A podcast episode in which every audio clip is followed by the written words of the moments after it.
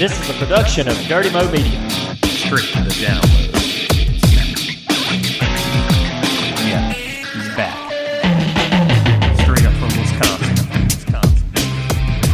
2003 NASCAR Cup Series. Okay, Cup Series champ. Straight to the down. Straight to the The. Dale Jr. Download. Matt. Kenseth. Kenseth. What about Dale? Where's Dale? I don't know. Some things never change. It's still all about you. It's like when you race, it's different. He could just show up whenever he wanted to, and he says, "I'm Dale Jr." But like, if he wants other people to come on his stuff, then he should be prompt, right? Exactly. all right, Dylan, good show, man. I'll talk to you later. Thanks, oh, man. Dale Jr.'s going to join us. Oh, hey. Have you been on here 15 minutes? That's I not got here quarter to Yes. five till. Want to be early? man. Didn't you get my text? Oh my god. I was running a little you even late. wore you even wore an M hat for Matt. That's yeah, that's exactly that right. means. For, for Matt.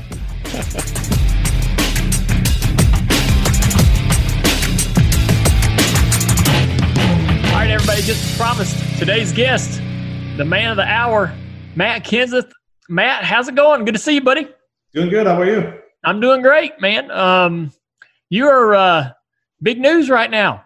I didn't hear nothing from you. No texts, no phone calls for months, and now I can't get away from you. You're all over Twitter. You're you're all in the NASCAR news. Um, I kid you, man, but I think uh, you know I shared a I sent you a message a couple days ago, and I think the whole industry's uh, feels the same way about how excited we are for you to be back in a car. And I know uh, it seems like this is something that you you're pretty excited about yourself. So tell me about that, man. You you're you you you came back and helped Roush uh, with the six car a little bit, and um, you haven't really been, you know, from what I've been able to tell, you haven't really been out there communicating a ton about your personal feelings about retirement and, and where you were in, in your head. But here you are presented with this amazing opportunity to uh, to step in into a to a good car and and help this company, help this team, which I know you appreciate doing. Um, how hard was that decision to to come back? Was it a hard one? Was it an easy one? What was that conversation like at home? Yeah, well, I mean, to start with the beginning, um, been all over the news because nobody's raced for like three months. There is no other news. That's like the perfect time if you're going to come back, right? Like you- slow news or no no news week. But um, but yeah, so I mean, to step back to a little bit of the beginning of uh, you asked me, I think about five or six questions in, in one there. I know. I'll try to remember them all. But uh, yeah, I mean, I, I'd say for me, I actually never used the R word like everybody's uh, seen. I don't really read much of what people say, but I was, you know, people would be like, oh, it's coming out of retirement for the second time. I was like, well, I never went into retirement. I wasn't currently racing, but I never really retired. Um, I guess after in 17, you know, once I kind of decided, or once once I knew I wasn't coming back to JGR, you know, I kind of waited a few months, and there was just really never an opportunity that really felt like the right one for me, like the right fit, or somewhere where I could be real successful, um, and where I really fit in. So at that time, I just decided to kind of step away. Uh, and like I said, I came back with Roush for a little while, which was which was a, a, a good experience for me. Um, I felt good to come back and kind of try to help Jack out a little bit and get some things rolling. I knew it was more of a you know, I hate to say a rebuild, but obviously they weren't running running particularly well, and I knew that it was going to be different than what I was used to doing, you know, my whole career. So, um, you know, that being said, that was a it was a good experience to go back and do that, but it probably wasn't something I wanted to do necessarily full time. And um, you know, had a great season or a great year last year, taking a year off, spending some time with the family, and then um, this just kind of came up out of nowhere. And honestly, it's like. Uh, uh, it's like one of those things. You know, you think about it for a little bit, talk to Katie a lot about it, and um, you know, just seemed like the right deal at the right time for me. It's a competitive car. Um, you know, I think they got a great team over there. Uh, it's interesting situation already being in the middle of May before you start racing. So um, it just it just felt like uh, felt like the right thing at the right time. Where, where were you when you got the call? And what were you doing? And, and when did you get Katie involved? uh, you know, in December I'll be married for 20 years, so I got Katie involved immediately. Uh, good. we really do make uh, you know all, all our decisions really really together so um, you, you know i was i was at home and uh, mr cox was doing something with kids so I, i've known max jones for a long time and he, he kind of called me about it and um, you know, honestly, I thought about it a little bit, but I didn't think a lot of it. And you know, called him back a few days later and kind of to see how serious they were and kind of what it was going to look like in a lot of different ways. And then uh, from there, really just didn't take that long. Like I said, it's you know, usually when you make a driver change or a crew chief change or all that, it's it's always almost always performance related, right? So to have the opportunity to get in a car that's currently running well, um, I know you're already partway in the season and all that, but it's currently running well. And really, they just they just needed a driver. I just thought it was a, a good opportunity for me to uh, take another stab at it and, and uh, see if I can uh, perform well. What's your um, objective? Yeah. So personally, what do you hope to accomplish? You know, I hope to be competitive. Um, again, obviously, um, it's going to be a steep learning curve. You know, the first uh, sounds like six races. There's not going to be any practice and never driving for this team, different spotter, crew chief, um, equipment, car, steering, fit. Like you, you know, all the things that go into that to make you feel confident and make you feel comfortable and to be able to help you relay information. So it's going to be uh, that's going to be pretty pretty interesting. I'm already a little anxious about that first lap at Darlington. So, um, but uh, I mean, really, my goals aren't any different than what they used to be. So I, would say I adjusted my goals in, in 2018 just because. Um, you know, I knew there was quite some things we had changed, things like that. But every other year, I really race. My goals haven't really been that different. It's just to be the best I can be. Uh, you go out and you hope you can put everything together and, and figure out how to win. What can you do? Um, what can you do to prepare yourself for uh, how this car is going to drive with the uh, spoiler and the horsepower and all those things? Do you take a lot of stock in getting in the uh, getting an opportunity to run the sim at all? Do you do you you know pour over notes and conversate with with engineers and crew chiefs and so forth? What are you trying to do to I guess to cut that curve in half? Yeah, I mean, there's a lot more tools today than there was, um, you know, ten years ago. Um, if you can't be in a car. I don't think anything replaces being in a car and working with your team and and doing all that kind of stuff. But I think with uh, all the SMT data and all the all the different stuff you can look at from every driver in the field, every lap they've ran the last two years. I mean, you can you can dig through that stuff. It's it's endless. So you can see the driver inputs and different things they were doing and watching film. And uh, I think a lot of that, uh, talking to talking to Kurt a lot, uh, my teammate Kurt, and uh, you know, talking to my crew chief, reading through their notes from last year, just all that kind of stuff. I think to try to be as mentally prepared as you can, um, changing up some of the physical training a little bit as well, just to try to be ready for uh, for the race. And it looks like it's going to be the the first warm day we've had, you know, in a long time, which will be different. I think for everybody because everybody's been out of the car for a while. So um, you know, change up the physical stuff. I think the last few weeks a little bit, and then just try to be as mentally prepared as you can. Like what? What, what are you doing? Physical stuff. I mean, what, what does changing it up mean? Go from ninety mile bike ride to a million mile bike ride. I mean, like what? What do you do? You're already, uh, you know, bionic man. Yeah, right. You know, um, you can never give away, uh, you know, trade all your secrets. got it. Yeah, we look to look like you. We got to earn it, right? We can't. We can't just Look at that. Oh, that man. is, I'm telling you what. Which way to the beach? I'll be honest with you. I've rode I've rode bikes with Matt, and uh, biking um, is a very social activity, but not so much with Matt because he's no. always about hundred yards ahead of me. Uh, I can't even can't even carry on a conversation with a guy because he can't hear me so far away. That's not true.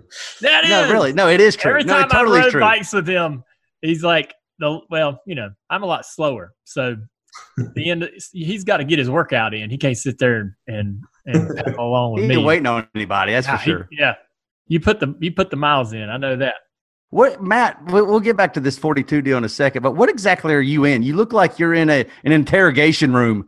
Uh, is this in the Kenseth family compound where you you know what what the heck is this? You know, this is uh, this is my office, and I, I, will say it's funny. You know, we we built this house six or seven years ago, and um, everybody thinks I need an office. I'm like, what do I need an office for? So like last two weeks is the most I've ever I've ever used this. So yeah. Yeah. So you don't even use your office. I do. You got, you got a little patriotic thing going on behind you. That's nice. I, I like that. So our, um, uh, when we built this house, the person it's forty interior decorating kind of just picked it out and put it on the wall, and I liked it. So you got your office, you got your your uh, uptick physical uh, activities going on. So you're getting back in shape. Uh, I'm curious. It's actually been. Would you? It's just what's that? It's actually been a downtick, and we just changed it a little bit. Oh, I got you downtick. Well, why would I assume that it was more? Right, you you already were uh, matting it already. Okay, would you go so far as to say you missed racing? Yes. So there's a there's a lot of things I missed about it. Um, you know, there's uh, it's not the things that everybody would think. You know, really, I, I really miss the the camaraderie. I really miss being part of a team.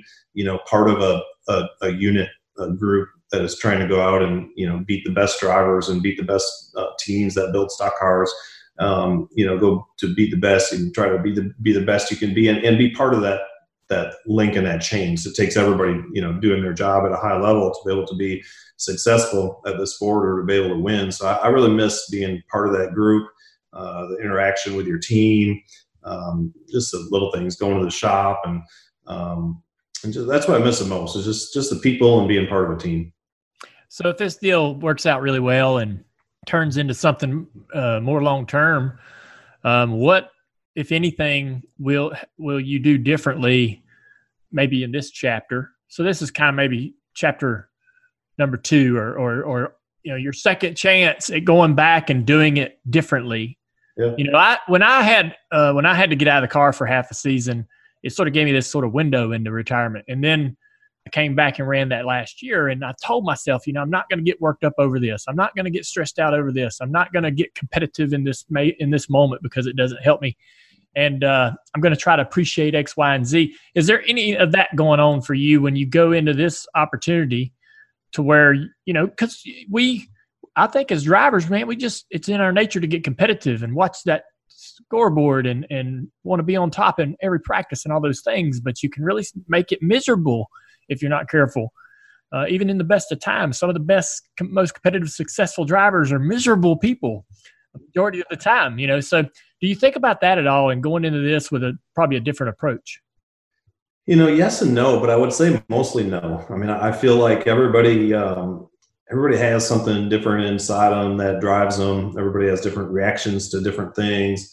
Um, we're all different. Some of us are more different than others, and and um, I, I, just know um, kind of the feeling I need to have, and I, I, know what it takes to to for me to be competitive and be my best. And I wouldn't have taken this if I didn't feel like I could put hundred percent effort in. So, um, and that was one thing Katie and I talked about. She's like, look, you know, you can't go do this if you're not going to be all in, you know. And I, you know, I don't want you to be worried about being gone from the kids a little bit here, doing this or doing it extra. She says, you got to, you got to be all in to, to be your best. And I realized that um, I'm not getting any younger, and you're probably not as as as you know gifted as or talented or however you want to say it as you were maybe 10 years ago or whatever it may be. So I realize you got to you got to work harder at it. So I, I think um, for me, just to put in as much effort as I can possibly put in and try to be the best I can be. Um, you know, I don't want to say that uh, you're going to enjoy it more. I, I, I think you're going to learn to appreciate it and you're going to enjoy it when you're running good. Um, you know, but man, for me, I always got to have that sense of urgency in my stomach. You know, I always have to have that feeling that, you know, you're not secure. You're only as good as your last lap and your last race and all that kind of stuff uh, to try to be better all the time. So I don't know how much different I'll approach it, you know, and uh, to touch one other thing, I mean, like last year, you, you know, I got a taste of the retirement thing and it was awesome. Like it was the best summer I had ever. So then a lot, a lot of ways you look at it, like, well, why are you going to do this? Right. So I think there's a lot of circumstances. Honestly, if this would have came up in February, I, I, I, think I almost for sure went to done, you know, but we've had uh, going on 10 weeks of being here with the family without really leaving. And uh, man, we've had like, there's a lot of terrible things going on in the world right now, but the silver lining is like all the family time we've had. It's just been great all the time we've been able to spend together. Uh, last summer, all you know, the whole the whole summer when we were in school, every day we pretty much just got up and said, "What do we want to do as a family today?" And we just went and did it, you know, and, and had a great time. So with with that being said, it being the middle of May and and uh, the season's going to be shorter on the calendar, uh, no matter what. Even if you run as many races, it's still shorter on the calendar. And uh, kids start, still aren't doing sports and like all that stuff. And I was like, man, I just if there's ever a time to go do it, there's gonna be a little less time away from home um, getting in a great car that that hopefully if I can do my job, we can be competitive in, and you just don't get a lot of those opportunities. And it just seemed like it was the right one at the right time. Your little girls are old enough to to have a you know part of conversation on whether you get back in the car or not, and what was what was their reaction when you when you told them about this and when you got real serious about it? You know what what was their reaction to you uh, getting back on the road, and will they will they be able to experience this with you? Well, I mean, I, the last part of the question, I have no idea because we don't know what's going to happen, right? Like we don't know if there's going to be fans at the racetrack or if you can bring your buddy to the racetrack or your family. So I mean, who knows what's going to happen? It's um, it's actually impossible to predict. We just don't know. Everybody has these these great plans all laid out, but we we don't know what's going to happen tomorrow, or next week, or whatever. So, um, you know, I think they're excited, um, but you know, they're young. They weren't really part of the decision making process um, with us. Certainly, they were uh, the priority and Katie and I making the decision. Uh, but when we kind of talked to them about, you know, what we're going to do and what was going on, I mean, obviously Mallory doesn't know anything about it. She actually likes playing with, I call them matchbox cars, but little, you know, she likes playing with little race cars and die casts all the time. I, I don't know why, because uh, she knew nothing about really racing. And, and Clara kind of remembers Grace more and Kaylin, you know, more. But it's funny, you know, as kids get older, um, you know, when they were that age, they don't really, they just remember the things about it that you would never think anything about. Like they think it was cool to stay in a motorhome. Like they, they remember things like that, you know. So, um, you know, I think they're excited, but I don't know if they 100% understand what it means yet. You know, that's usually the case is, uh, you know, it's our own families that are, are the most hard to impress. You know, it's like, hey, I'm a, you know, I'm going, I'm going to be wheeling that race car, or uh, you know, like, yeah, yeah, uh, you know, bring me back a prize or something. You know what I'm saying? it's like they're hard to impress. It sounds like that. What what, what do you got to do to impress your own family, your kids? What, what, for them to consider this a success? Well, they're impressed when I take them camping. That's their favorite thing to do. And camping, by the way, entails uh, setting up a tent in the front yard. Have you been doing that? Have y'all been? Is that how y'all been spending some quarantine time? Oh yeah, it's great. Um, but yeah, the, the, Clara, Clara, who is six, told me the other day.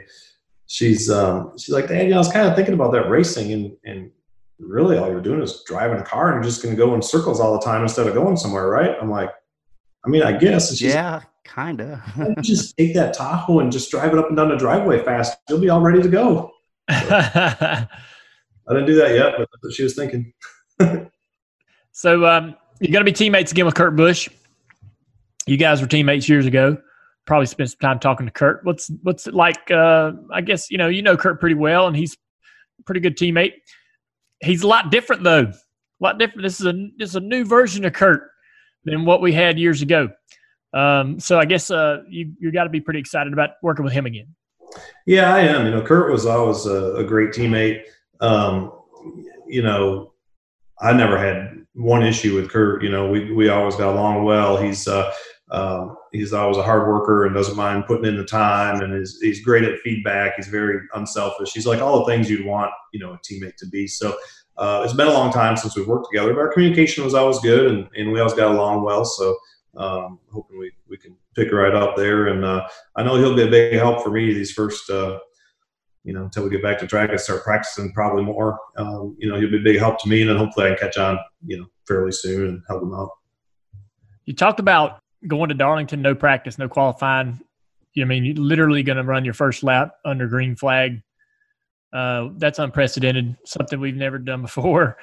You haven't, you know, you never drove for this team. It's been a long time since you've been in a Chevy and felt that Chevrolet power. So I know that's going to catch you by surprise.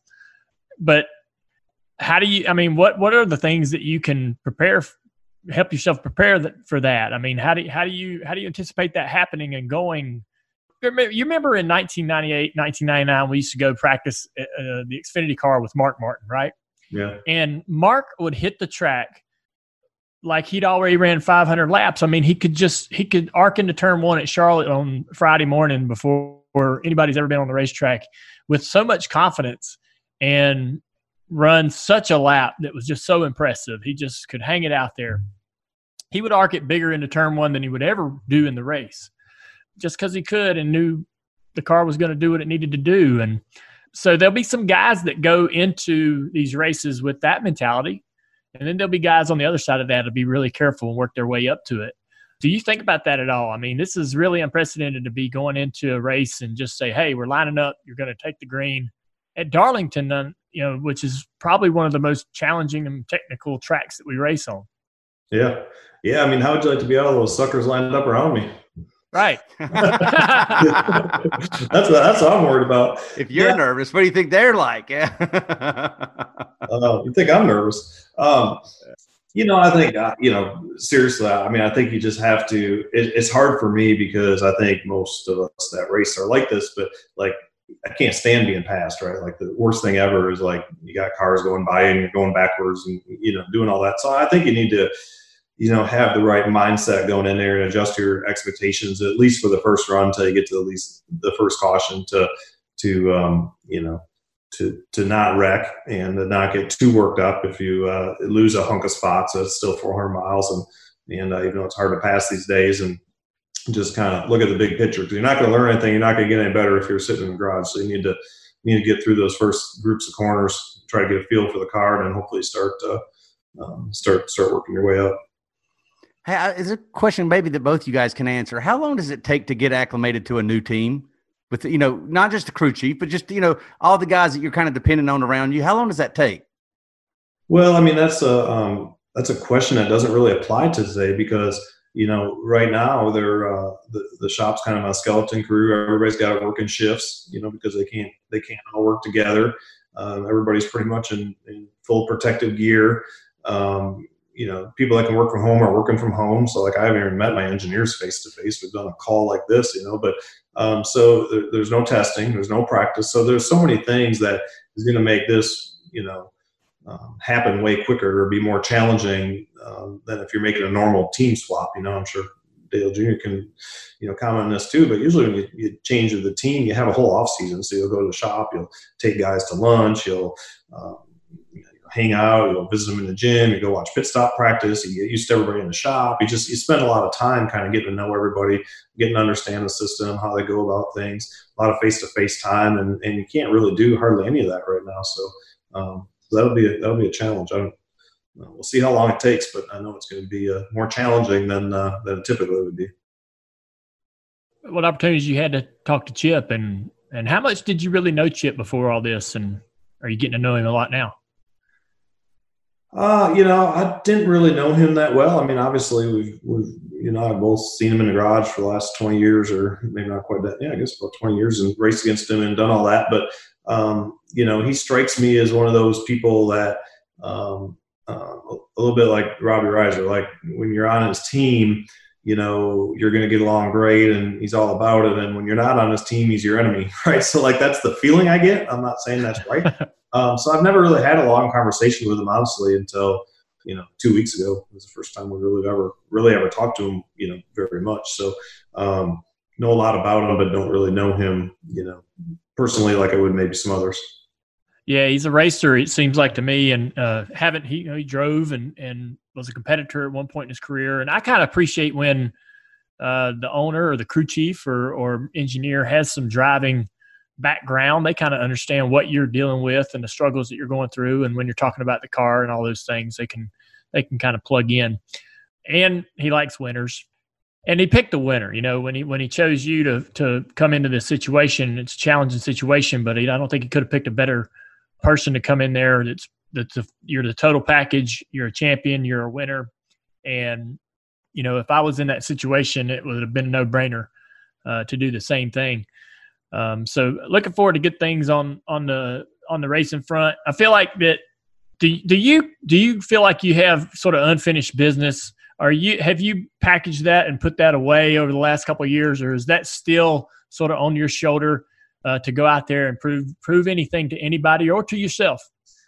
Yeah, I mean, maybe to myself a little bit. You, know, I always feel like, uh, you know, you want to be your best, and you know, you still think you can be competitive, you still think you can win, but but can you? You know, I guess you'll you'll, you'll find out. But um, I, I don't know. I will have to say that up to this point, I don't know that I was ever totally at peace, you know, with with the whole situation and like the the the the end at the time for when I was when I was driving, you know, kind of uh, how things ended at JGR. I was never really 100% at peace at that, to be honest. And and uh, you know, even the last deal just wasn't. It just the way it ended just didn't quite uh, turn out how I was hoping it would necessarily. So I'm looking forward to uh, having another chance.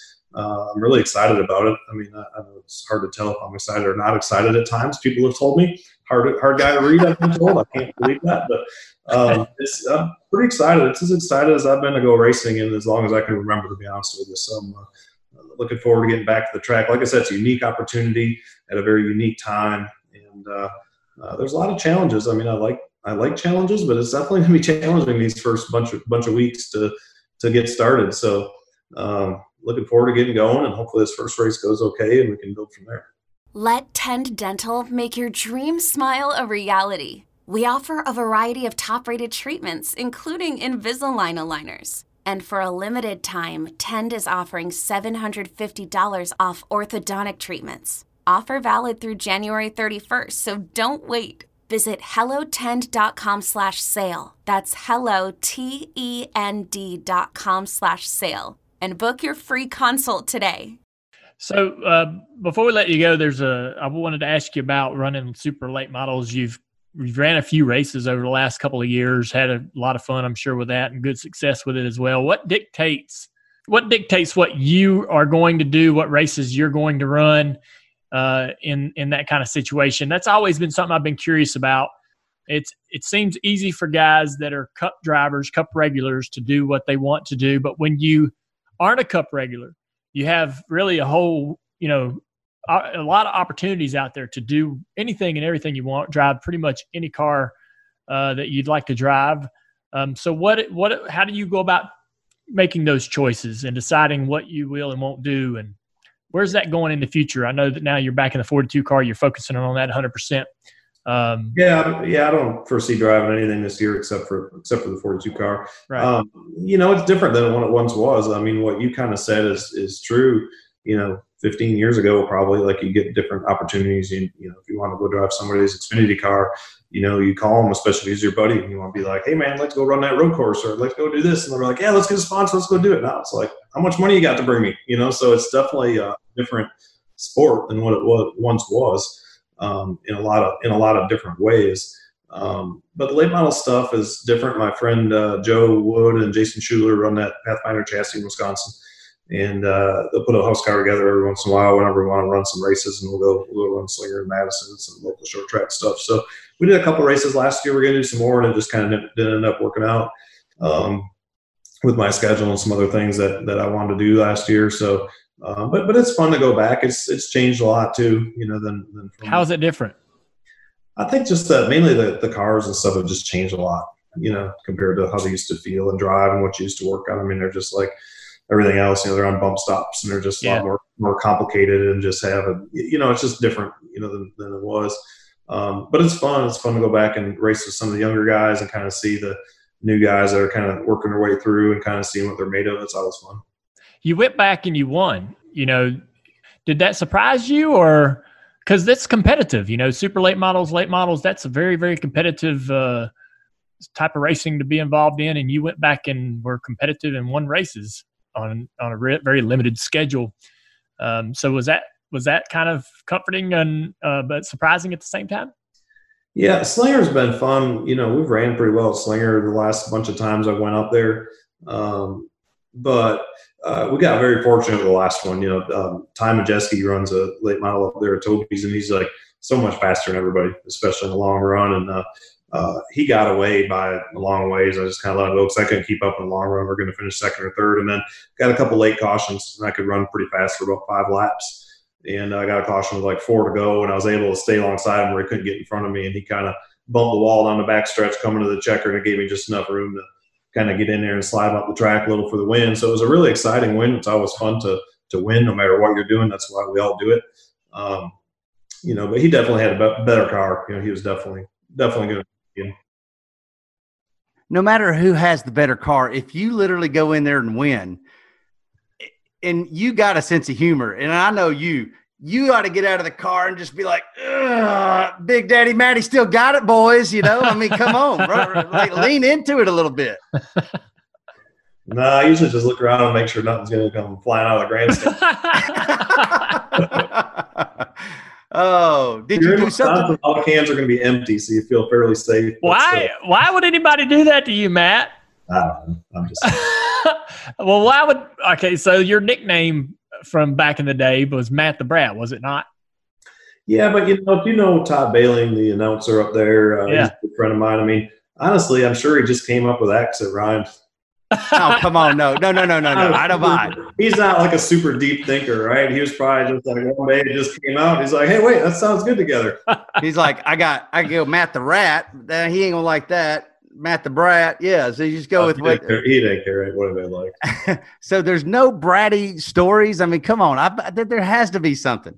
You know, I don't know. He always just said that he came up with that because at the time I was much younger than the people I was racing against. Yeah. Oh, So- or not, I don't know. But that's what he always told.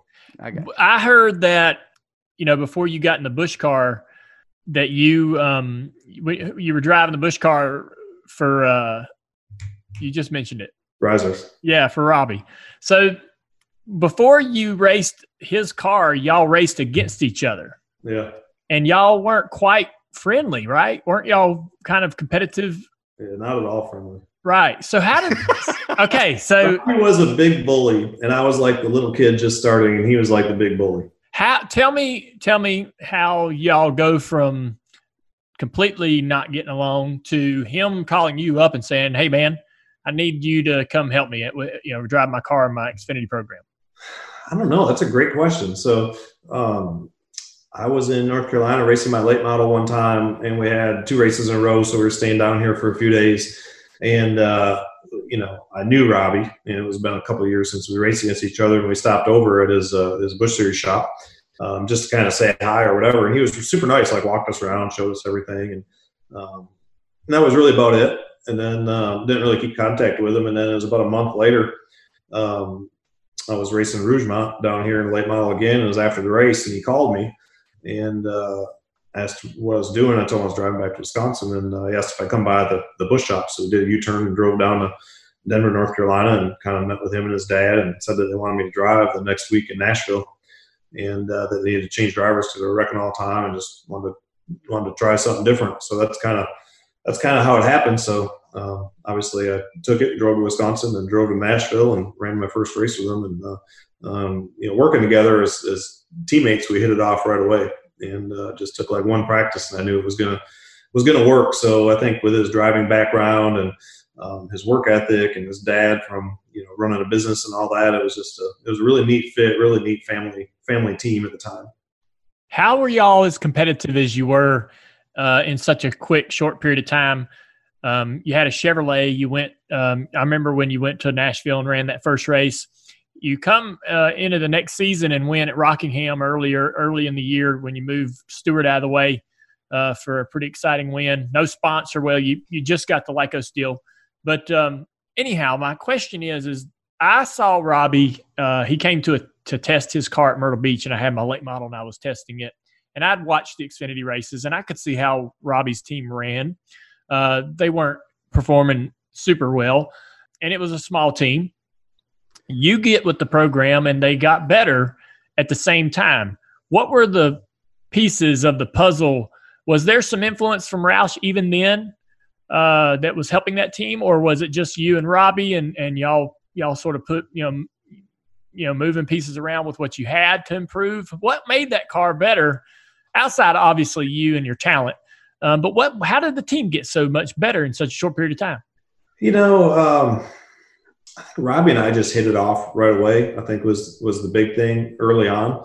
Um, you know, us both being from Wisconsin, we're both real hands on and built all our own stuff, and I was still building my own shocks and like we just, um, you know, we just hit it off pretty good right away. I can't remember the exact date when I started kind of working with Roush a little bit, and then it was still, you know, even all the way through the end of '99, there was a little bit of of Roush influence there, kind of, but it was more just you know, I could ask Mark Martin what shocks he was running, and he would try Yeah. to me in the right direction, like that type of thing. It wasn't like a, a shared technology or building our cars. I mean, we were still running Chevys at the time and all that.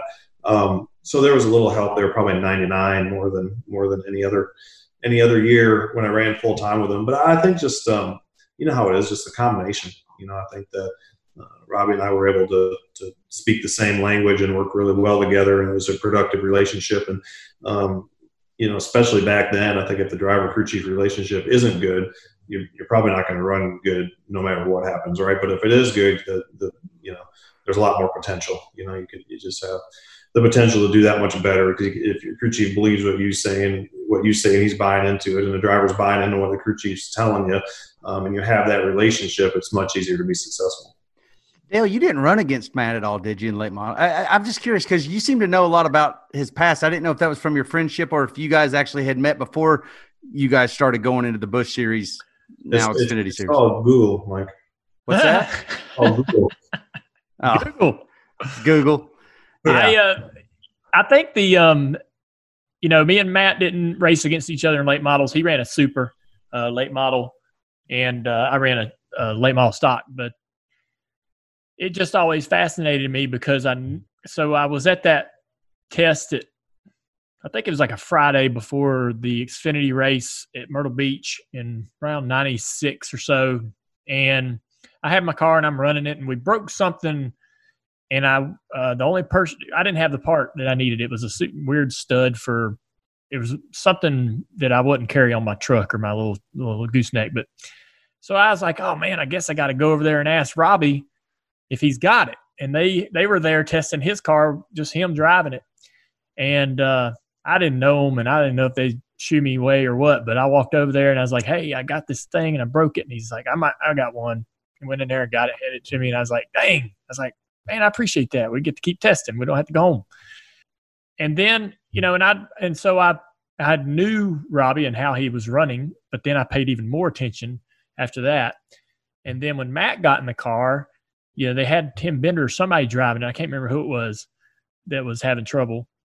Yeah. And so Matt got in it and it shot, you know, it improved dramatically.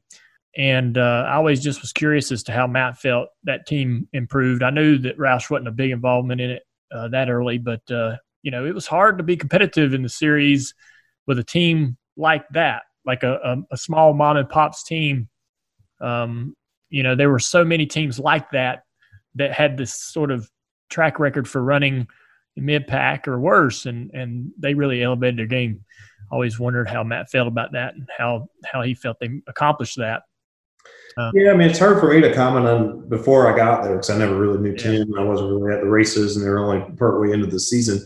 Um, so when I started with them in '97, I mean, they had, I mean, you know how it was then. You bought everything, right? You buy a car from Hopkins, and you take it, and have the best guy you knew put a body on it. Um, Yeah. You know, bought motors from somewhere. We had motors from K Tech that came out of Michigan, so you kind of had all those pieces that were all kind of basic, what everybody ran, and put it together. And then I felt like from there it was just more communication and like old school setup stuff, right? Like springs and shocks and sway bars and just like all the normal basic stuff. So I felt like they spent the money, you know, and got decent cars and got, you know, pretty put bodies on, got decent bodies put on their cars, which was a, the, the two big chunks and, and the engine. So I felt like they had, you know, decent stuff. We just had to figure out how to try to get it together. So Matt, uh, because uh, because we know you, I, I'm curious. Did you watch any of the Pro Invitational Series uh, iRacing stuff over the past month? I can't wait to hear this. Yes, exactly. You understand what I, I want to hear your honest opinion. Did you watch it, and what was your opinion? Well, the the first question is no. It's hard to have an opinion on. it. So Okay, well that may explain so your here's the opinion. thing, if you want me to be honest. Um, I, I don't even really have time to play video games that much, and I like playing video games. Like I like playing Madden and stuff, but like I don't have any interest in watching somebody else play video games. Like if you want to play me in a game of Madden, or we're both partic- actively participating in it, I think it'd be fun.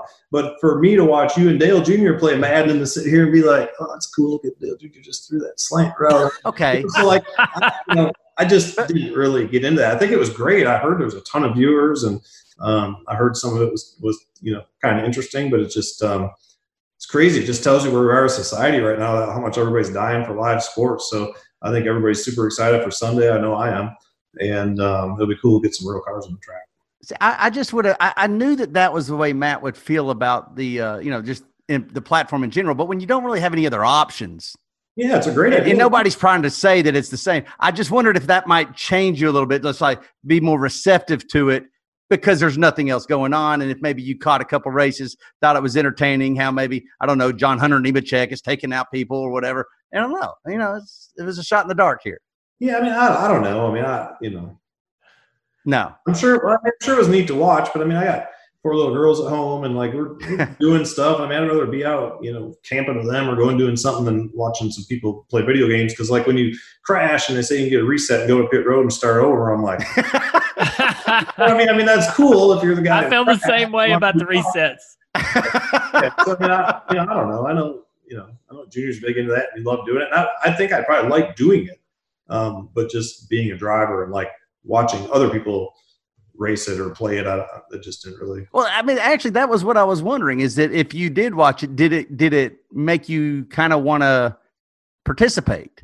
But it sounds like you never even got your, you let yourself get that far. Yeah, I didn't, I didn't watch it. So you know, because if you did, Katie, being the if you're going to do this, you need to be all in. Man, you'd be coming in with a spaceship type of rig. You know what I'm saying? Matt would all of a sudden have gone from I'm not I'm not for this to now all of a sudden he's got something that he's like, look, show me the biggest one. Denny Hamlin. Okay, go bigger. No. See, you see, that, that, that- no, not even a chance, right? Not, you know, I mean, it- I mean, Matt's very uh, frugal. I am. Are you really? Yes, extremely. But so is Junior on certain things. No, no, I agree with that. No, He's actually cheap on certain things. I'm just Wait, I was gonna say cheap, but I used the nice word frugal, and here you went right to cheap. I, I like to call him the brokest rich guy I know. yeah, yeah. Like, like you know, if, if you're going through a drive-through, he don't carry any cash or anything on him, so you better be ready to pay for both of them. Yeah. oh man, I guess I forgot my wallet, guys. Yeah. but all right. Well, so you know, Dale is frugal. You and, and so you are too. Good. Well, no, I always buy lunch and dinner though. Always Matt always made me feel comfortable about my frugalness. Because he had you beat. No, because it's just you know I I felt bad about being frugal or guilty about it. I could be like, well, Matt, look at Matt, he's frugal. Frugalness. Me and, and I say that well, the, me, me and Matt like literally were just about every week side by side in the bus lot. We came up in the Xfinity Series together. We raced in a Cup Series out of the gate together. We we pretty much our careers were always kind of side by side, figure you know figuratively and literally, and so we uh, we always kind of bounce things off each other. So if he was very frugal about something, then I uh, it made me more comfortable with being frugal as well. Okay, so Matt, you'll appreciate this, being that you got a litter of kids. So Dale Jr. tells me the other day we're on the phone and he was talk. We were talking about swing sets, and he's like, Hey, "Hey, speaking of uh, that, did you know he's having another kid? "Yeah, I know. Yeah, I've heard." You know, I found out because they must have put on Instagram and somebody told me he follows me. oh yeah, right, right, right. No, that was the news until you came in and took all the publicity. I didn't know that when I was going to have a child, I'm supposed to text you, Matt. Right? Don't you? All, all roads lead through Matt. I got if that's the case, I got to get on the phone and start sending out some text Right, messages. There's a lot of people I haven't texted about this. Hey Matt, I think we're thinking about Chipotle for dinner. Are you good with that? Run so- it all through Matt. But Matt, so hold on. So Dale says to me, I mean, this speaking of this, uh, you know, frugalness, he's like, uh, uh, I think Amy wants us to get a swing set for Isla or a play set, but they're so expensive. And I'm like, hell, get out of a play set. This this is a no brainer. They're not all that much. I mean, he's like, no, man, they're so pricey. And I'm like, get her a swing set. So uh, you know how I I'm not going to justified. comment to that. You know how I justified it, Matt. This is how you would justify it too. Since I'm having another kid, I basically split the price in two. So that, that is more affordable. That's how I justified it in my mind. I'm like, well, you know, really, I'm paying for half of this. You know, two I know. I got an awesome one. Mine was almost free. So many kids over here. That's right. That's right. You you paid for your stuff ten times over, right? That's yeah. awesome. All right. All right, man. Well, I appreciate you coming on today. I know you got a lot of things to do this week to get ready for the race. We wish you well, buddy, and we're go- so glad to see you back out there. It's gonna be fun watching you progress and watching you uh, watching you figure it out. Let's It's gonna be it's gonna be a great time. Thanks, man. Appreciate you having me on. All right, buddy. Take care. We'll see you at the track. See ya.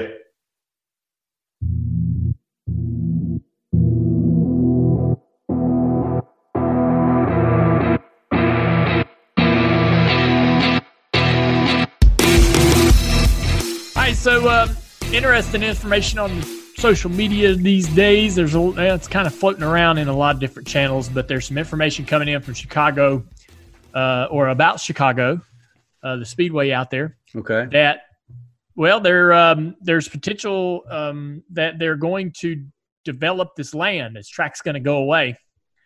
Um, matthew dillner you sent me some information about that. Why don't you back us up here about what you know and where this information is coming from? Yeah, well, um, the other week, uh, there was uh, the announcement that Chicagoland would not have its race on the NASCAR Cup Series schedule this year. That was also followed up with uh, a bunch of layoffs, Mm. uh, unfortunately, uh, for those people. Um, and now there was a leak uh, that showed uh, potential redevelopment plans to make it into a multi, possibly a multi-purpose industrial complex, um, and that would in turn kind of make Chicagoland Speedway a lost speedway. Um, of course, none of us want to see that, but uh, that's the reality that we're living in these days. And uh, Jerry Jordan put out a uh, article about it yesterday or the day before, um, and and some some definitely had definitely stirred up the uh, the pot on on the web. On, on what was the leak? Uh, was the leak from a credible, like a like a legitimate source? Yes, it was from a government site uh, within Joliet, Okay. uh, and then uh, they they decided to table the discussion until Hmm. July. Yeah, it was supposed to be in a during a meeting on in April, but it got delayed till July, and so like the plan for that kind of got leaked, is what I'm seeing. Yeah, wow. So they're gonna, So, yeah. So this real potential. This track will never hold another date, and we might lose Chicago entirely. We know that the schedule was going to be revamped and renewed uh, going into next season. And if we lose Chicago, that'll be uh, that'll be a sad one. I've won a race there. 2005. Yeah. So, and I thought it was a really cool market for us, and not you know pretty fun racetrack. You know, it's it put on a really really good race, really wide and and abrasive surface. Uh, they don't make a lot of those. I know that people are going to say that it's a cookie cutter track, and and we've got plenty of those out there for sure, but. Um, we don't have a lot of them that had that type of racing where you could run from the fence to the apron um, all day long. So I wonder what it means for the drag strip there, because there's the Mm. drag strip across the street too. right. and the short track as well. You're right, Leah. So uh, that's all in question right yeah now. and and i think it you know it's to be expected during times like this that things a lot of things can be reconsidered and a lot of things can be uh, you know everybody starts to sort of look at where they're going and what they're doing and what they've been doing and uh, we all can sit at home and, and think about whether we need to make any adjustments to that. And we felt i felt i say we i felt there were to be casualties hmm in this restructure of the schedule. Yes. you know there would be casualties and and, and if you're going to bring in new revenue uh, new uh, racetracks or new locations of any kind someone will have to lose. Um, but i never considered the fact that we would lose the track entirely. Like you know i thought some that had two dates may go back to one things like that but i didn't think that we would just quit going altogether at some of these racetracks but it's uh you know we've heard that as as as well about fontana there there's been some conversations about that land and its future and what what that means for the racetrack there. But uh, this is this sounds pretty serious for Chicago. Well, that would be interesting about Fontana, being that we lost, um, you know, the, the tracks that we lost to go to Fontana way back when. Um, wasn't Rockingham and and and Wilkesboro Rockingham. sort of the the casualties of that? Yeah. So So Darlington. that that's interesting. I, I got to tell you, in, in Dale, you're 100 percent right. I mean, there were going to be repercussions on this revamp schedule one way or another. And it sounds to me, from what I'm hearing, and I'm hearing it for the first time as far as this Chicagoland redevelopment, but that that has nothing to do with NASCAR. That has everything to do with the government and the locals there. Um, and and they're they're making their plans for the future, which they're well within their right to do. Real quick update here because it just posted uh, right as we were starting the show that Michael Schwartz, Joliet's director of City Planning Commission, uh, said that the track will remain. That um, the rezoning had to deal with the parking lots and whatnot. Uh, it's kind of odd because the rezoning plans obviously went over all the facilities. So we don't know. We'll see. Well, I'm glad they put a statement out because silence on, uh, you know, with all that information sort of leaking and no, and silence on that uh, almost was affirmation Yeah. of, of its truth. But um, so for them to come out, you know, if they're doing any kind of rezoning or re, uh, uh, you know, if they're if they if they're taking away parking lots, maybe they don't need as much space as they have, uh, or they don't feel like they need as much space as they have available to them in terms of parking. Um, so they're going to make some better use of that. It is like fifteen thousand acres or Yeah, some crazy, crazy number, number. right? Yeah. So let's hope that Chicago sticks around.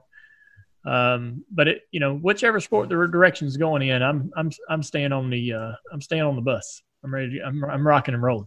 I want to tell you a little bit different. Um, when I'm watching that Wilkesboro race over the weekend, that e race, Yeah. you know, I, I it didn't make me go into the camp of we need to reva- uh, rebuild Wilkesboro, but it did make me wonder why we can't have tracks like like that, those short tracks like that. It looked so awesome, and and um, you know, Richmond is sort of this. I, I, Dale, you're going to hate when I say this, but just from a visual standpoint, from somebody that wouldn't know how anything drives, like Richmond to me is sort of the closest thing we got to what I saw with Wilkesboro.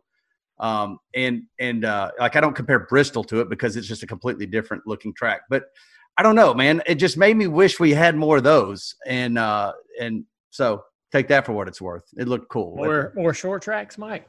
Yeah, I wish that's an original idea. I don't think anybody's ever said that. uh, so let me introduce that into the conversation. yeah. Well, I you know with with the pandemic and um, how that's affected the economy, it's certainly had you know had the same effect on NASCAR. I do not see any chance whatsoever of any future, you know, project involving North Wilkesboro, Rockingham, or any other old track. Right. That's off the table until big revenue can start coming in for some of these businesses, Right. uh, NASCAR and so forth. So, with that said, um, I feel like that this is a an, whether we're whether it's intentional or or just a forced uh, direction because of the econo- the economics of it all. We when we were racing at Wilkesboro, Rockingham, and we had a lot smaller crowds, like it'd sell the place out and it'd be 60, 80,000, whatever. Same thing at Bristol for years in the 80s and 90s. We just kept adding seats, adding seats, adding seats, right? And we just were getting bigger and bigger, right? And then the balloon popped, and now we we're coming back off of that high, and we're understanding or we're finding where we fit back, you know, where we fit, right? And we don't fit in some of the bigger venues that are holding 180,000 people. We we will, we will again one day. We may. Things change. Um, yeah. things change. yeah. The way people consume, you know, this is a bigger conversation. I don't want to really get down this rabbit hole, but the way people are consuming the sports changed as well. yes. But anyhow, I don't have a problem with us going back to smaller venues. I don't I don't see it as a, a negative or a bad sign for us to go try to race in front of 60,000 or uh, 50,000 people at a short track. I just, you know, I don't. I still think we'd have an amazing product to put on network television. I still think that people would consume it uh, just as eagerly. And um, if that's where we're headed uh, long term, and this is a part of that, you know, a track such as Chicago going away, um, you know, I wish it wouldn't. I wish I, w- I would love to see Chicago succeed and and stay on the schedule, but if it if it's inevitable for us to be headed toward toward this um, kind of going back to some version, previous version of ourselves, where we might have been in the 80s or early 90s as a sport in terms of attendance and tracks and so forth. Um, I don't have a problem with that. Um, I, I and that's why I don't really ever buy into the um, the idea that we're failing, that we're that we're not healthy, that we're we can't succeed, we can't win in any environment. People love to race. Owners love to own cars. Drivers love to drive them. NASCAR loves to organize races. That's all you need. Fans are going to show up and consume it, whether it's on a grand scale, whether it's for 40,000, 60,000, or 180,000 people. I've been in all of it, and it was all great. Um, so for me, it can succeed anywhere. Go ahead, Mike. On that note, I, I just want to tell you, as as we get back racing, you know, this coming week, the thought occurred to me that I hope the drivers, especially the young ones, understand the situation and the opportunity that we have. Because you know we had the Daytona 500 this year and you know everything lined up to really be a big day for the sport and then it rained right? Yeah. and it felt like a big downer. I think we have a situation again where if, if the drivers can take a, a, a different approach and not be a little selfish, not not be the the mentality of I'm just glad to be back racing, but rather understand that the whole world is going to be watching, right? We have an unprecedented opportunity. Well, unprecedented, maybe similar to 79, right? 1979. You got the whole world watching. I hope they bring it. I'm telling, leave it all out on the table. Just go after it. And if something, you know, ticks you off, own it.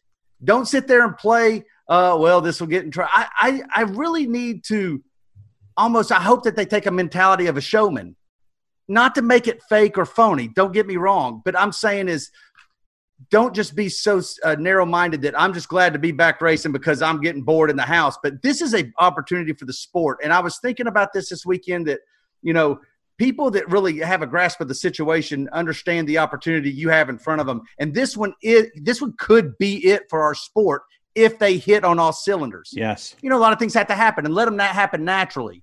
And if they don't, they don't. But the, the worst thing that could happen is that we have a fantastic race and then you know you have a driver that just gives kind of a you know a bad take or a, you know or just you know get storms off. If you get pissed off do the interview. Share your emotions. Call people out. Race your race race as hard as you can. Don't let people i mean d- give us a show because this is the time when we can really maximize on it. Yeah, Ran that's a great point. That's a great point. Um, and I think that the key that another thing that's key that tie on to the back end of that Mike is as we go into the fall and everyone else starts firing up all Mhm. these other sports. Every sport that we know or you could think of is going to be happening. Um, we are, uh, you know, we're going to be fighting for attention, and uh, so however we can come out of the gate, I think, can set the momentum. We see that in our numbers with as a network, yes and we we look at that as NBC. We watch how Fox does at the start of the year because their their numbers and success directly plays into how how our season is going to go. We say our season, but how the how our coverage is going to go. And the fans, uh, even though they are changing networks at mid season, their mood and their excitement about the year is the same. Who the players are, what the storylines are, how they've been fed that information and, and how they've consumed it is all the same. And so, how we come out of the gate is going to be really, really critical uh, to how we can sustain our success uh, beyond that through this uh, through this fall. That is, you know, if everything goes according to plan. You know, the big, big fear and what people are starting to talk about is uh, if anybody stubs their toe and and what could derail this and send us all back home. So hopefully everybody does everything they need to do and yeah um, bring we have it. a great successful yeah we have a great successful race on the track and uh, everybody gets home healthy All right, here we go. We're going to get ready to live stream. We're ready and streaming live on YouTube. Go. hey everybody it's dale jr welcome to the youtube portion of this uh, this podcast the dale jr download uh, brought to you by xfinity. Um, some great partners of our sport and partners of this podcast. Uh, they sponsor the ask junior portion. So um, this is obviously coming to you on our dirty mo media youtube page. Make sure you follow dirty mo media on all social handles. Um, leah's here to handle your questions. Mike davis here as well. So let's get started leah. All right, first question is from David Carden. Who is a driver that's not a household name, past or present, that you wish you could have raced against? not a house not a household name my gosh did he wishes he could race against uh, have Mhm. raced against okay Wish you could have Oh. raced against. Like an old short tracker or something? oh who's that god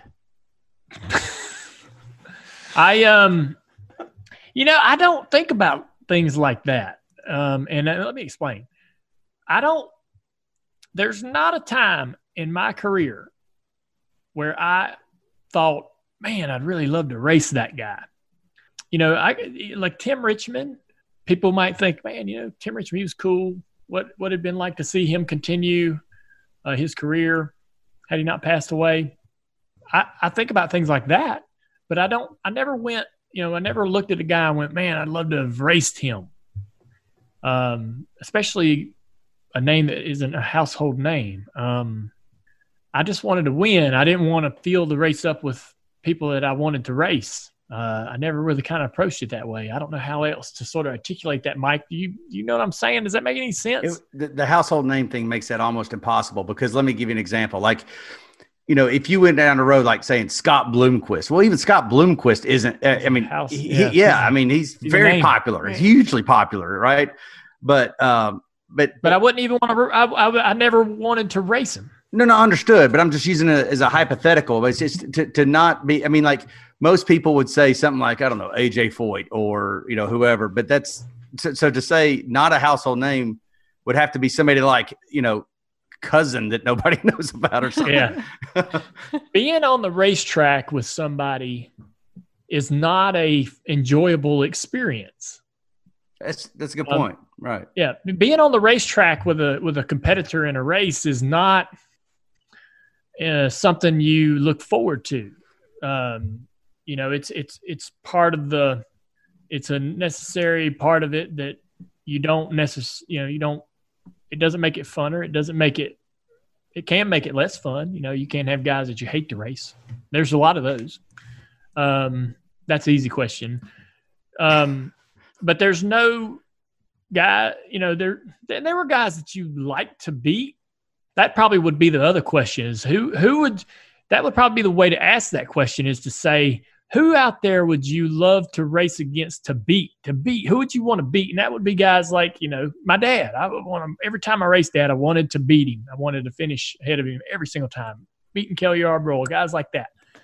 But i never enjoyed racing against a guy if that makes sense um, it's kind of like when you play video games with your buddies and you win some, you lose some, but do you really love the opponent or the game, right? Does that make sense? Yeah. So every time you would say that was fun, hey Martin, that was fun, or whatever, Right. you're talking about the the actual The- race, not the fact that it was Martin. Yeah. I'm surprised.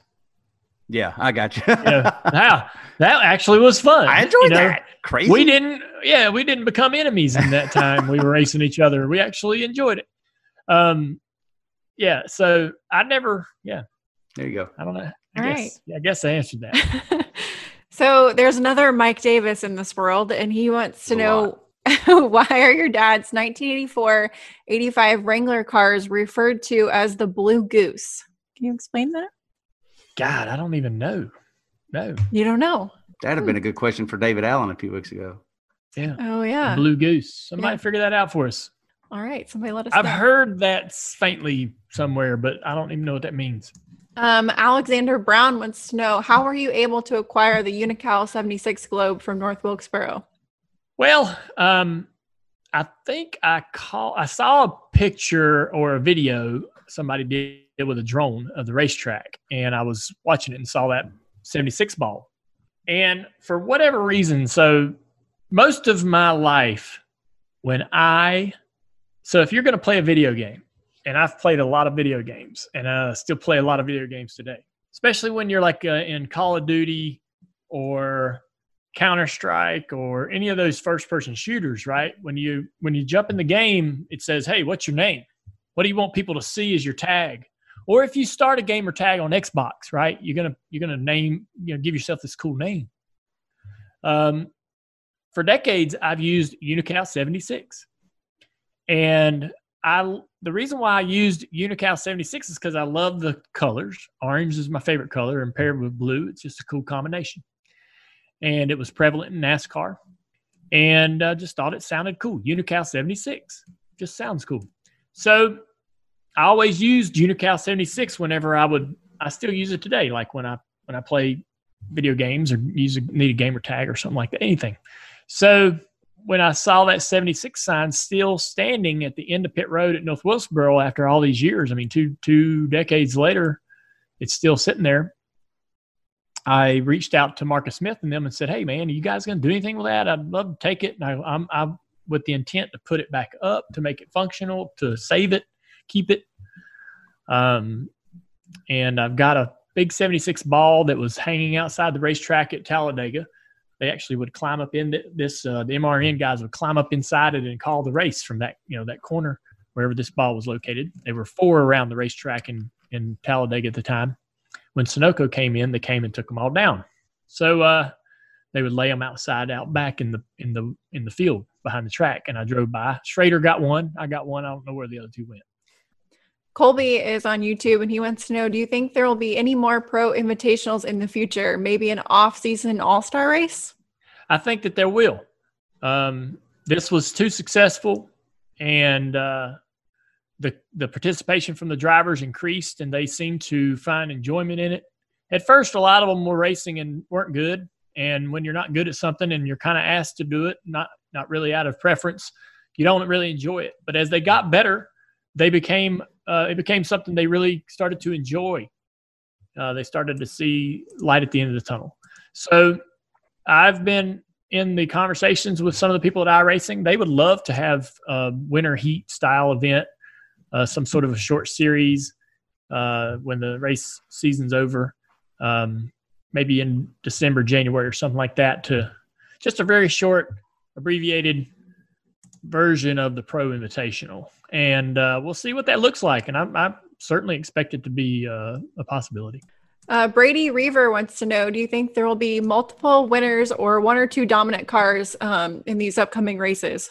You know, that's the thing uh, that I, I, fear, I guess, or I, I, worry about the most is, you know, and, and we I've seen this my entire life as a fan or or a driver or being involved in motorsports. You'll show up to the racetrack and somebody just hits on it, just hits on it. They're just out. They're just in a field, uh, in a in a in a in a league of their own, right? And I expect that to be a real possibility at several of these races when you show up and don't practice and don't qualify and you just line them up. You're going to have some guys that miss it big time. Some drivers that are miserable in the car because it is driving terribly and so bad that there aren't anything they're able to do in the pits to fix it. So I would have my scanner going because it's going to be a hot topic, right? The scanner is going to be scanner chatter on uh, the drivers is going to be colorful. So um, that's one thing that I'm anticipating. But yeah, I expect to see a couple guys really either by hard work, engineering dedication, or sheer luck really hit on a hot setup that separates them from the field um, each of these tracks we go to. And it might not be the same car or team every time. It could be you know, where, whereas usually in seasons we see organizations that thrive over a period of time, this could be a little more spotty uh, and a little more. There's it's real opportunistic opportunity, uh, you know, really opportunistic opportunity for people, if that's even a word. Um, it's it's it's it's prime for the you know picking man. It's it's it's it, you can get in there and and steal the show if you do it right. This is so unprecedented. No practice, no qualifying. First lap will be the first lap of the race. We can't even begin to know what to expect or anticipate, but it's not going to be anything that we've seen before, I'm sure. All right, guys, that's it for today. Opportunistic opportunities. Very opportune. Keep your eyes open. Thank you guys for tuning in to uh, Ask Junior portion of this uh, podcast presented by Xfinity. Hey, Mike. Hey, Dale. Hey, have you watched anything good at home in the last few months?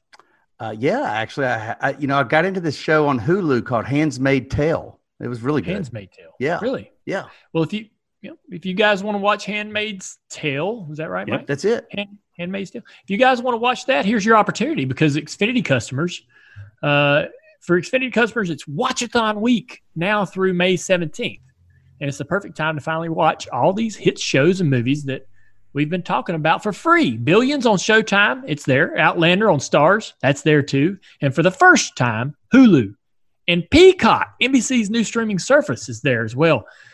Hey, Mike, we've got something uh, coming up on Peacock soon, don't we? You better believe the very people that bring you the Dale Jr. download are also per, are currently in production of Lost Speedways. It'll be exclusively on Peacock. Now's the perfect time to catch that show you've always wanted to try. Just say, Show me Watchathon into your Xfinity X1 voice remote and let us know what you've been binging. and let us know what you've been binging. Been binging. Been binging. Binging. Been binging. Bin, bin binging. Bin, bin binging. Bin, bin, That's bin, tough, bin, binging. All right, odd history. Buckle up, enjoy. Odd history. All right. We've spoken about the big pre race stunts before on the show. Humpy Wheeler, he was here, and we found out about cool stuff of Jimmy the Greek, right? Jimmy Oh, the. Flying Greek. Um, and how he had never actually jumped a bus before he was jumping buses, That's right. right? so Jimmy the yo, when Humpy hired Jimmy, he just he he's like, hey, what do you need me to do? Jump a bus. No well, we got a new one. Well, an old one. And an odd one. Uh Kuda Bux. Kuda Bux. Cute, cuta, Kuda Bux. cuta, I think I, I've heard of this. Cuta. Cuda. Kuda Bux. Okay. This was a 63 year old mystic firewalker and magician. And he was a special guest in the May 1968 race weekend at Darlington Raceway. Oh, yeah. I've heard about this guy.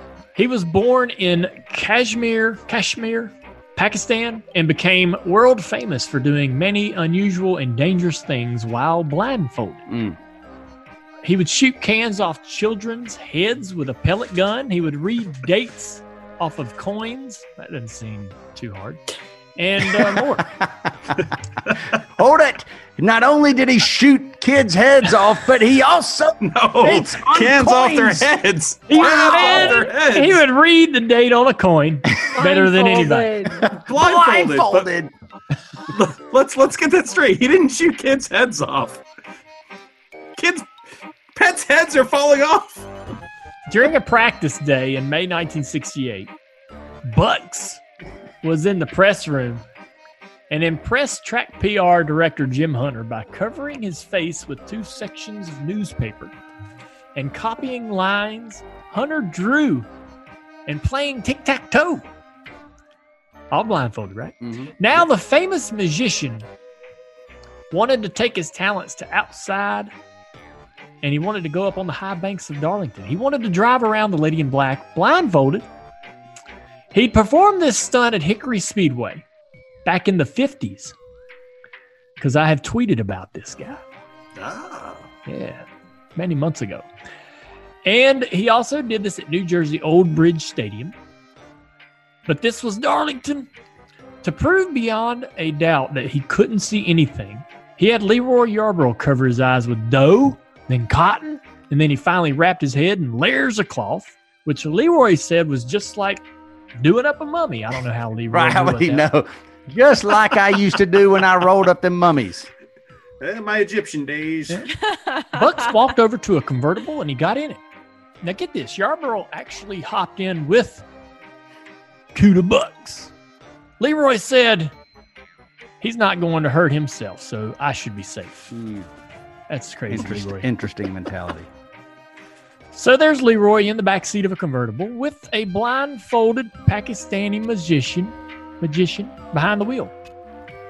Old Kuda made it happen. He pulled off pit road and made a lap, and he didn't hit a thing. And at Darlington, that's saying something. I so in my um so i've got all these books or magazines from the 50s i've got some old race programs from hickory speedway um that they were sending out and they were they had this guy come over every weekend he was there almost every weekend in the mid 50s and he would drive around the track blindfolded around parked cars they would park cars out on the track and he'd pull out there and drive around the track without hitting the cars weaving in and out of them That's Crazy. he did some sort of weird thing, you know, different type of trick each week.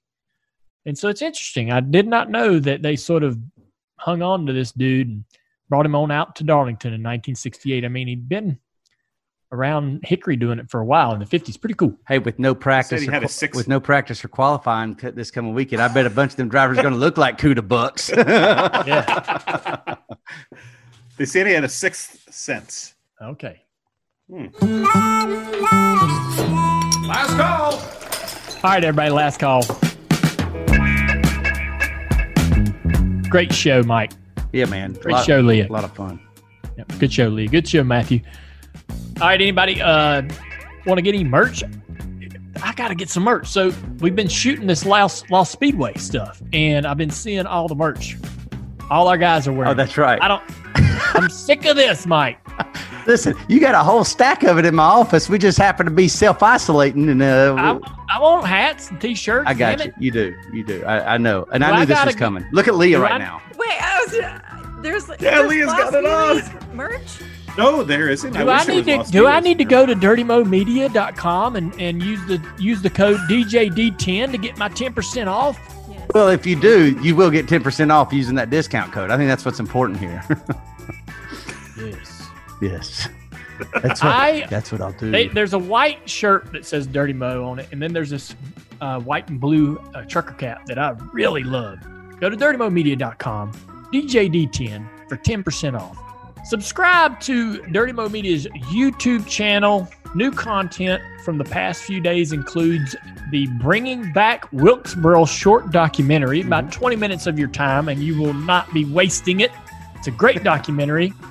Twitch highlights from my race at Wilkesboro that we ran last Saturday. Very funny stuff. Did you like that? I thought y'all did a great job. It was great. That was good. I thought y'all did a great job with those highlights. Jason Schultz did John. John Hunter. John Hunter. There's some boys out there spazzing. Spazzing. That was my favorite line. Spaz Oh my it God. out. It's ugh. uh, Ugh. it's like when it's like somebody walks around, you know, it's like something when somebody walks in the room with a dangerous object and they don't realize how they've put everybody else in the room at risk. that's a great analogy. It That's really what is. it's like racing some of those guys. Yeah. It's like, man, you cannot control the car you're driving. All of last week's podcast highlights. Yes. All of last week's podcast highlights. Not just this show, Door Bumper Clear. That's right. All the highlights are on the Dirty Mo Media YouTube channel. This is the best YouTube channel on YouTube, clearly.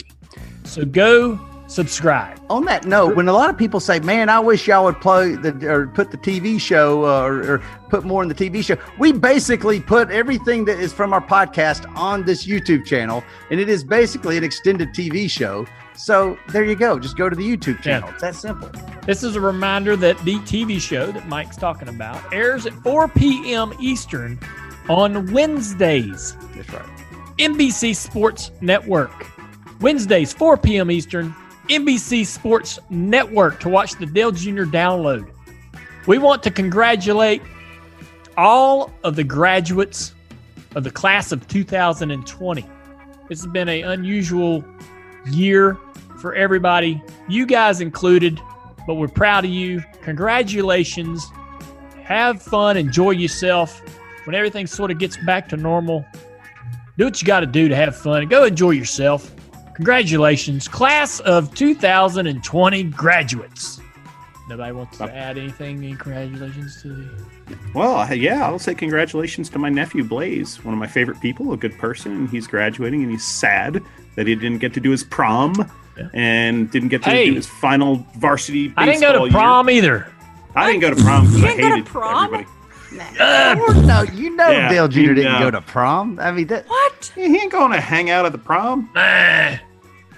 I'm with you, man. could didn't you go have gone to prom? Dillner? Could you have gone to prom? Like, did, did did you turn down anybody for the prom? That's what I want to know. Were the girls asking the guys in your time? That's weird. Okay, I, I don't even know where you're trying to go with that. I'm saying, could you have gone to the prom? Did you not want to go to the prom, he just or asked you? me if somebody asked me to go to the prom.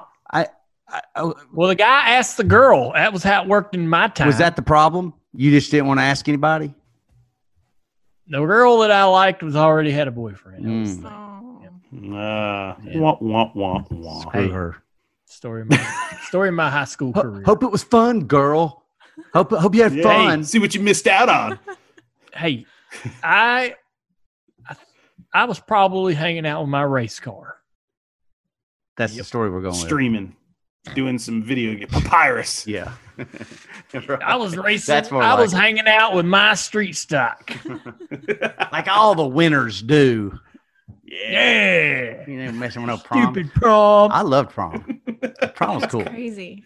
So Why I, is that crazy? I don't I, like literally everyone that could go to prom or homecoming went. Like it wasn't Really? Yeah. Just because you were popular. Let me and this be big honest. Social No, no, no, butterfly no, no, no, here. No, No, no, no. Let me no, just no. sit there. was not This is- popular. I wasn't popular at all in my school. Me neither. In fact, I got a I got a ton of stuff crap from people about being you know my dad. If he had a good day, if he had a bad race, I got a, cr- a lot of crap on Monday. If he run over somebody or was involved in any kind of altercation, he was pretty controversial. And then kids, other kids, really fed off of that. They gave Kelly a hard time too. And she was in a lot of fights. But anyways, in my house, Dad and Teresa weren't like encouraging, like, "Hey, Kelly, do you know, we want to get you got you? Let's go get your dress. Mark asked you to the prom. We got to get you a dress." No, of that was going on in our house. They weren't asking us what the hell was going on at school. They weren't arranging the Oh. photos. No, No. they weren't. Not, they didn't even know prom was coming or going. They wanted to know what those damn grades were. They, they weren't good. You damn, you damn, your ass knew it. But otherwise, the uh, socializing at school, they didn't. They, our household wasn't like encouraging yeah. about that. You know, whereas you when I see on uh, you know, sitcom television shows and so forth, how the household's quite encouraging and everybody's kind of in on the you know, the the whole thing, right? Mm-hmm. That, that was like that in my place. So there you have it. Yeah, there you have it. So not being Cheerleader Leah. Did y'all want to know what? Uh, Popularity Leah. Uh, was, I went to a it was I just- would go I would go to a couple dances. Like Yeah. I went to the Oh, really? Yeah, so we if we had a dance, I well, might the prom's a dance. It's not the those, same. there's two different things. Yes. They're two Yeah, so two no, they're not the s- I have- guess I'm not an expert. I didn't go to either. when you go Never to, went to a dance go- or a prom. Well, when you go to the dance, you don't have to. You're not actually going for the dancing. You're just going to hang out, sit on the bleachers, and bullshit with your friends, and get out of the house. You're not dressing up. You're not doing You're anything. not dressing up or anything. Right. You wore basically Oh. what you wore the day of school. But the prom, obviously, was a whole big production. Yeah. Do you know the And day my- after my prom, I was at uh the prom was on a Saturday night, and then I was at Talladega for a cup race on Sunday with my dad and my brother. That's Yes. awesome. I want to say Sterling Marlin Knew I won liked you. in that Kodak car. Would your was your family like, hey man, you know, is there? Do, would you like to drive the you know the family car or this other you know the, the, your Yeah. those type of things? Yeah, that wasn't Yeah. No. Yeah. You you definitely lived a different life for sure. Sucked. Yeah. Uh, yeah. Maybe sure. I would have went to prom. I say we But- have a junior motorsports prom. You know what I'd rather have? A class reunion. Well, we've had those too. Uh, I I don't. went to I don't want My to do class again. don't. No. My class don't reunion. that. Reunion. So you know what? That's where you know ba- I've back. This is a little lesson for all those people in high school. When you're voting for your class president and you're all those electives, this is gonna where they're gonna make a difference is in 20 years when it's time to get the reunions together. Because our Yeah. class president, who happens to be one of my best friends, he is so good at getting the getting the band back together. And so we had a 10, we had a five year, a 10 year, a 20. I mean, like at this point, we've had a bunch of reunions. But uh, but yeah, dude, and they're great. I love my high school, Mooresville. This is a Mooresville hat, Oh, I hate mine. But I don't. mine. I want. I wouldn't go, even wear mine. I want to go to reunion. That'd be Really? Ugh. Find that Come on, girl, that- guys. Find that girl you want. I to take actually, uh, I stay in touch with a few of the few of the folks I went to school with, who were in my class and so forth. I've made a little more effort over the last year or two to do that uh, through uh, social media and so forth. And they're like, "Hey, Dale, Dale, what do you? Where? You know what I mean?" yeah, I'll be like, "Hey, hit, hey, man, what's going on? Been twenty, let's see, twenty years, yeah, whatever." yeah. And they'll be like, "Hey, weird, weird, weird hearing from you out of nowhere." You went to so many different schools. That that would also be hard to kind of get Well, latched this is in. I, this is it. I claim this one, the one I graduated from. That's that's the one that matters. Yeah, I know, but you know, my, my point's still valid. I mean, like, you know, I would say the much as much you moved around on the early days would have made it a little bit difficult to Yeah. establish big, long lasting friendships for life. Yeah, that's that's true. Maybe. I don't know. Yeah, yeah. Ten four. Okay. All right. that was fun. Yeah. Good last Don't call. mo- you Before, want me to read let's not talk about high school anymore. We'll say bye bye. That was fine. That was a great conversation. I hate high school. I, I want you to say goodbye. I want you to say goodbye. Goodbye. No, I want you to sign us off. Bye. Can you be better than that? Stronger, The show's over. thicker, leaner? Show's over. The show's over, everybody. Bye. Okay, that's The the show's perfect ending. over. Is it over? It, there'll be another one next week. Perfect. The show's over. There's another one next week. Get on with your lives. Your Get boring, miserable lives. We'll be back to entertain you in a week. Get out of here. Goodbye. Hit the road. Can't. We're still in quarantine. oh yeah, right. That's right. Just sit still Stay until you until I call your name. Don't Stay hit the away. road. Stay right where you are. we'll be back Monday. All right. Jeez. Bye. Check out Dirty Mo Media on YouTube, Twitter, Facebook, and Instagram. Dirty Mo.